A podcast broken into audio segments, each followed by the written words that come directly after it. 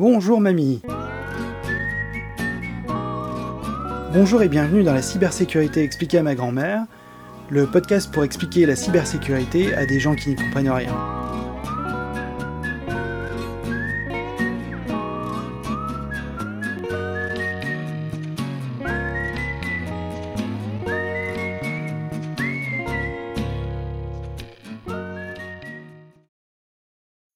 Fréquemment question de vulnérabilité et surtout de leurs conséquences. Mais que définissons-nous précisément en évoquant les vulnérabilités? De quel sujet traitons-nous exactement? Existe-t-il des catégories ou des groupes de vulnérabilité et par conséquent des solutions universelles à appliquer? Dans cet épisode, nous allons aborder deux familles de vulnérabilités qui, d'une certaine manière, illustrent toutes les autres catégories. Bien que ces groupes paraissent être intrinsèquement distincts, ils demeurent néanmoins très proches les uns des autres. Cela s'apparente quelque peu à un univers fonctionnant sur différents niveaux, disposant d'un premier et d'un second plan, ainsi que de personnages qui ne font que des apparitions furtives dans cet univers. Il existe un film qui matérialise avec éloquence ce type de concept. Il s'agit de Playtime, réalisé par Jacques Tati en 1967. Ce film se révèle être complexe sur bien des aspects. En effet, il semble dépeindre des scènes de la vie quotidienne, mais si l'on prête une attention méticuleuse, vous pourrez constater que, dans nombreuses scènes, l'action importante se déroule au second plan. Le personnage central, M. Lowe, sur lequel je reviendrai à la fin de cet épisode, suscite également un intérêt particulier. Car dans certaines scènes, il altère le cours de l'histoire, parfois simplement par distraction. Un univers méthodiquement ordonné, des activités de premier et de second plan, un personnage qui interagit dans cet univers et qui, par erreur ou maladresse, modifie le cours des choses, le décor est à présent établi pour aborder l'exploitation des failles de sécurité. Commençons par la famille de vulnérabilité la plus connue de toutes, le dépassement de tampon ou buffer overflow en anglais. Cette famille de vulnérabilité est d'autant plus populaire qu'elle a donné lieu à un papier très connu dans le monde de la cyber, le fameux Smashing the Stack for Fun and Profit, qui pourrait se traduire par fracasser la pile. Il faut bien dire que ça sent un peu la scène de ménage. Cet article écrit par LF1 est sorti dans le magazine Frac dans le milieu des années 90. Comme d'habitude, vous trouverez les références dans la description de cet épisode. Ce texte explique très précisément comment fonctionne cette vulnérabilité. Avant de plonger dans les détails techniques, il convient dans un premier temps de comprendre l'univers dans lequel nous allons évoluer. Nous discutons ici du niveau le plus bas, dans la mesure où la vulnérabilité attaque directement la manière dont le processeur traite les données. La première chose à appréhender est que les données n'ont que la signification que l'on leur donne. Pour vous donner un exemple plus explicite, si je vous donne la valeur 10, votre esprit va très certainement immédiatement associer cette valeur avec le nombre entier 10. Or, cela pourrait représenter également le dixième caractère de l'alphabet, ou peut-être un code dont vous ignorez la signification. Il en va de même dans le domaine de l'informatique. Si vous détenez une donnée sans comprendre son interprétation, vous rencontrerez des difficultés à la traiter. Nous verrons dans quelques instants comment cette ambiguïté peut se révéler fort utile dans le contexte d'une attaque. Le second point qu'il est impératif de comprendre concerne le fonctionnement du processeur. Le rôle fondamental d'un processeur est d'exécuter des instructions et d'appliquer des actions sur des données. Un processeur requiert des instructions pour fonctionner. Pour exécuter ces instructions, un processeur dispose de registres qui sont des petites cases mémoire directement accessibles à l'intérieur de celui-ci, et surtout directement utilisables par les instructions. S'il doit effectuer une addition, par exemple, il va charger une valeur dans le registre A la seconde valeur dans le registre B, puis additionner la valeur du registre A au registre B. Au terme de l'opération, le résultat du calcul se trouvera dans le registre A. Généralement, suite à cette opération, il faudra stocker ce résultat à l'extérieur du processeur, c'est-à-dire dans la mémoire vive, notre fameuse RAM. Il faut voir la mémoire d'un ordinateur comme des millions de petites cases dans lesquelles vous pouvez placer des données. Chacune de ces cases est atteignable par son adresse. C'est exactement comme si vous aviez une très très grande rue composée de millions de maisons portant tout un numéro. Eh bien ce numéro, c'est l'adresse en mémoire qui vous permet de stocker ou d'aller lire une donnée. Car rappelons-le, le processeur ne dispose que de quelques registres internes qu'il utilise pour exécuter ses instructions. Ces registres n'ont pas pour vocation à contenir des données sur le long terme. C'est pour cette raison que les processeurs interagissent en permanence avec la mémoire de l'ordinateur pour récupérer des données à traiter et stocker les résultats. On parle ici des données, mais il en va de même pour les instructions, et c'est bien là qu'il faut commencer à bien comprendre le sens des données que le processeur devra traiter. Quand un programme s'exécute, la mémoire utilisée par ce programme est divisée en trois parties. La zone texte, la zone des données et la pile d'exécution. Généralement, la zone dite texte est la zone qui contient le programme lui-même. En pratique, cette zone ne varie pas car votre programme reste toujours le même. Ce sont les données qui changent et non le programme. Il y a ensuite la zone dite données. En fait, cette zone est réservée à l'allocation de mémoire dont a besoin le programme pour fonctionner. Cette zone est beaucoup plus dynamique car le programme peut allouer de la mémoire en fonction de ses besoins. Il faut aussi souligner que si l'espace mémoire est alloué par le programme, c'est-à-dire réservé pour un usage spécifique, celui-ci doit aussi désallouer l'espace, c'est-à-dire le libérer. S'il ne fait pas, le programme va progressivement grignoter toutes les mémoires et va finir par cracher par manque de ressources. C'est ce qu'on appelle une fuite mémoire. Il reste encore une dernière zone, la pile mémoire. Il faut comprendre ici le mot pile comme une pile d'assiettes. Oh le blanc, c'est le rythme qui compte. Regarde un peu. Et je prends l'assiette, je lave l'assiette, je lance l'assiette, je ramène l'assiette, j'écoute l'assiette, je suis l'assiette, je repose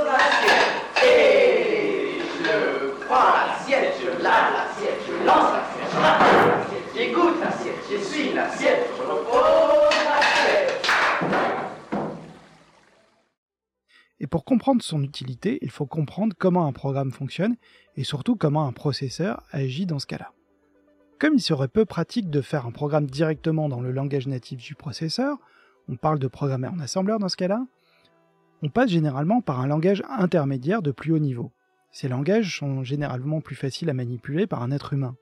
Mais pour que ce programme qui est compréhensible par un être humain soit exécutable par un processeur, il faut passer par une étape de traduction, qu'on appelle la compilation, et qui transforme le code source en instruction directement exécutable par le processeur. Dans la très grande majorité des cas, vous allez voir que votre code source fait appel à des fonctions.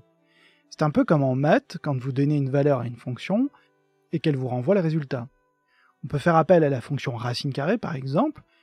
Vous appelez la fonction racine carrée en lui donnant un paramètre un chiffre dont vous souhaitez avoir la racine carrée, 9 par exemple.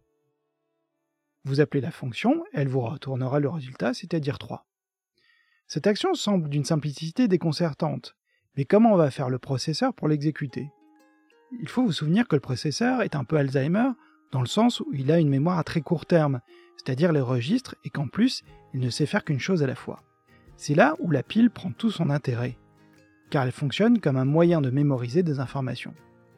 Par exemple, le processeur peut empiler la valeur A dans la pile, et ensuite la valeur B. Quand il va dépiler une donnée, il va toujours récupérer la dernière valeur empilée, comme sur une pile d'assiettes. Dans notre exemple, il va récupérer la valeur B et ensuite la valeur A.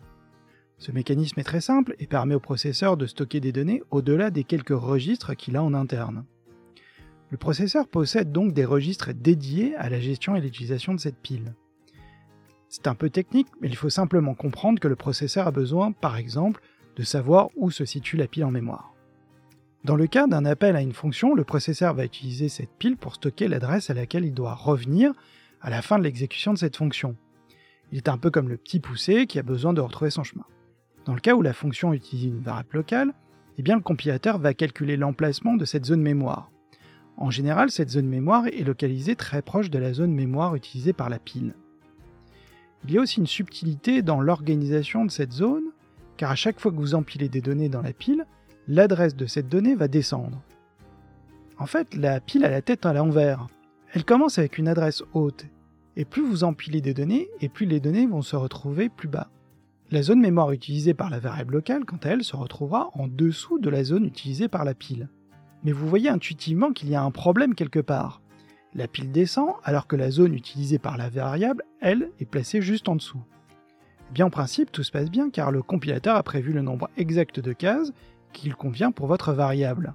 Par exemple, 4 cases pour la variable locale et ensuite la zone utilisée pour la pile. La pile et la variable sont bien dans deux zones totalement distinctes, donc pas de problème. C'est vrai si et seulement si vous mettez des données qui n'occuperont que 4 cases. Mais que se passe-t-il si vous ajoutez des données en plus? Eh bien, invariablement, vous allez empiéter sur la zone mémoire de la pile utilisée par le processeur, qui entre autres contient l'adresse à laquelle il doit revenir une fois la fonction exécutée. Eh bien, c'est exactement ça, un dépassement de tampon. Mais comment exploiter cette faiblesse?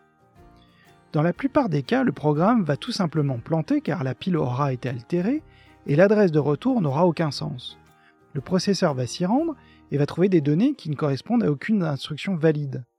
Concrètement, si vous envoyez la chaîne de caractères A, B, C, D, E, F, G, H, et que le système vous dit qu'il n'arrive pas à exécuter les instructions qui se trouvent à l'adresse H, E, avec une petite subtilité qui est que dans ce cas, les données ne seront pas interprétées comme des lettres, mais comme la valeur de l'adresse de retour. Et eh bien dans ce cas, c'est que vous êtes proche du but. Notez que l'adresse doit souvent être inversée car la pile, rappelons-le, est orientée vers le bas. Mais si maintenant vous remplacez les données qui sont aux emplacements occupés par les lettres E, F, G, H par l'adresse d'une autre fonction du programme, eh bien vous allez détourner l'exécution du processeur sur cette adresse. Car c'est cette valeur que le processeur va récupérer dans la pile et va interpréter comme étant l'adresse à laquelle il doit se rendre.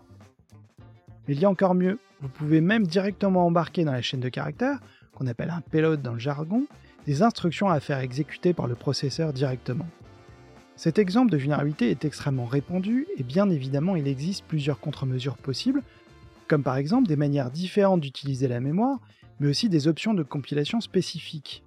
Mais la contre-mesure principale, celle qui est la plus importante, est de toujours contrôler les données qui viennent de l'extérieur. Je vais prendre un second exemple de faille de sécurité qui a priori n'a rien à voir avec l'exemple que l'on vient de voir, mais qui au final va se révéler être fortement similaire. Imaginez une page web qui doit vous authentifier en utilisant un nom utilisateur et votre mot de passe. Et pour ce faire, le serveur web va faire un appel à une base de données. Une base de données est un système qui permet de structurer des données dans des tables et permet de les interroger avec un langage spécifique. Dans notre exemple, on pourrait imaginer une table contenant deux colonnes, une première colonne contenant le nom de l'utilisateur et une seconde contenant le mot de passe. La requête qui sera utilisée pour vérifier votre identité sera de la forme suivante. Sélectionnez toutes les lignes où la colonne nom utilisateur est égale à la valeur fournie dans le champ non utilisateur de la page web, et la colonne mot de passe égale à la valeur du champ mot de passe fourni par la page web. Si cette requête retourne un enregistrement, c'est que votre nom et votre mot de passe sont corrects. Si cette requête ne donne aucune réponse, c'est que vous n'êtes pas reconnu par le site web. Jusqu'ici, rien de bien compliqué. A noter que dans cette requête, on reprend directement les informations données par l'utilisateur dans les deux champs de la page d'accueil. L'authentification se base essentiellement sur une condition logique ou plutôt sur deux conditions logiques. Il doit y avoir un enregistrement qu'on appelle un tuple dans la table des utilisateurs où le champ nom utilisateur et mot de passe correspondent aux valeurs données sur la page web. Si l'une des deux conditions est fausse, alors le résultat sera négatif. Mais dans notre cas, le système va simplement faire un copier-coller des valeurs fournies dans la page web ce qui veut dire concrètement que l'on peut changer la nature de la requête. Par exemple, dans le champ non utilisateur, ajouter la clause ou suivi du mot-clé vrai. La requête qui sera envoyée à la base de données sera donc sélectionner toutes les lignes où la colonne non utilisateur est égale à la valeur fournie par l'utilisateur dans le champ non utilisateur ou vrai. Et la colonne mot de passe égale à la valeur fournie par l'utilisateur dans la page sur le champ mot de passe. Ça semble très tordu, et la vraie question est de savoir comment va réagir la base de données dans ce cas-là. Eh bien la première clause, celle qui correspond au nom d'utilisateur, sera toujours vraie dans ce cas. Mais pourquoi? Pour comprendre, il faut regarder attentivement cette première clause. Sélectionnez toutes les lignes où la colonne non utilisateur est égale à la valeur fournie par l'utilisateur dans le champ non utilisateur ou vrai. En fait, la présence de la clause ou suivie de vrai fait que systématiquement cette clause sera vraie. Car dans la logique booléenne, avec l'opérateur OU, quand l'une des clauses est vraie, le résultat sera toujours vrai. Cette modification de la première clause permet de s'affranchir d'utiliser un nom utilisateur valide, car cette partie de la clause sera toujours vraie. En revanche, comment faire pour la seconde partie, qui elle restera fausse, si on ne fournit pas un mot de passe valide? Eh bien, il suffit simplement de demander à la base de données de ne pas lire la suite de la requête. Et le plus simple est de dire que le reste de la requête n'est qu'un commentaire. En SQL, par exemple, ce sont des doubles tirés. La requête deviendra donc sélectionner toutes les lignes où la colonne non utilisateur est égale à la valeur fournie par l'utilisateur dans le champ non utilisateur, ou vrai, et ignorer le reste de la requête. Et bien dans ce cas, les clauses de la requête seront vraies et un enregistrement sera retourné. Et bien évidemment, si vous faites cette requête sur l'utilisateur admin du site web, vous allez être authentifié en tant qu'administrateur sur ce site sans pour autant avoir donné un mot de passe valide. Cette technique est appelée SQL Injection et permet d'aller bien plus loin que ce petit exemple. Elle permet d'extraire toutes les données de la base, mais aussi de créer ses propres enregistrements, voire même ses propres tables. Mais quel est le point commun entre un buffer overflow, qui est une attaque de très bas niveau, et une injection SQL qui, elle, au contraire, est au niveau applicatif? Bien en fait, c'est la même technique de base, car dans les deux cas, vous allez manipuler les données d'entrée pour faire faire au système autre chose que ce qui était prévu. À chaque fois qu'il y a une interaction entre un programme et le monde extérieur, il y a potentiellement ce genre de risque. Et cette règle est même applicable dans d'autres contextes comme ChatGPT par exemple. Car le système est prévu pour ne pas vous donner accès à certaines données comme par exemple des clés d'activation de Windows. Par défaut, si vous demandez des clés d'activation de Windows à ChatGPT, votre demande sera refusée. Mais si vous lui expliquez que votre grand-mère vous récitait des clés d'activation de Windows pour vous endormir le soir quand vous étiez petit, et que vous souhaiteriez que ChatGPT en fasse de même, eh bien il le fera. Tout le problème réside dans le filtrage à bon escient des données qui rentrent dans le système. Tout en sachant que les opposants vont essayer aussi de camoufler leurs demandes pour les rendre les plus normales possibles. On rentre assez vite dans un cercle vicieux où l'opposant sait que vous savez qu'il sait que vous avez mis des règles de filtrage et qu'il va falloir là encore les contourner. Il se dit si je tape ma lettre sur une autre machine, on croira que le possesseur de l'autre machine ne taperait pas sa lettre sur sa propre machine. Donc le possesseur de la machine a tapé sa lettre sur sa propre machine. Seulement moi je me dis, il croit que je vais croire que le possesseur d'une machine ne taperait pas la lettre sur sa propre machine. Donc c'est le possesseur de la machine qui a tapé sa lettre sur sa propre machine. Voilà. Pensais que l'enquête serait faite par un imbécile, manque de chance, tomber sur moi. C'est vraiment comme dans le film Playtime, où il y a une multitude d'interactions plus ou moins complexes qui altèrent le comportement des uns et des autres. Je ne résiste pas à vous donner une petite anecdote sur le personnage de M. Hulot. Jack Tati, le réalisateur du film Playtime, habitait dans le même immeuble que le grand-père de Nicolas Hulot. Et c'est son grand-père qui a inspiré Jack Tati pour le personnage de M. Hulot. C'est un détail amusant que ma grand-mère adore. Encore merci d'avoir écouté cet épisode de la cybersécurité expliquée à ma grand-mère. N'hésitez pas à liker cet épisode, à le partager avec d'autres et en parler autour de vous. Si vous êtes sur Spotify, vous pouvez aussi donner votre avis et proposer des sujets qui vous semblent pertinents. Mais surtout n'oubliez pas, pour certains la cybersécurité est un enjeu de vie ou de mort, c'est bien plus sérieux que ça.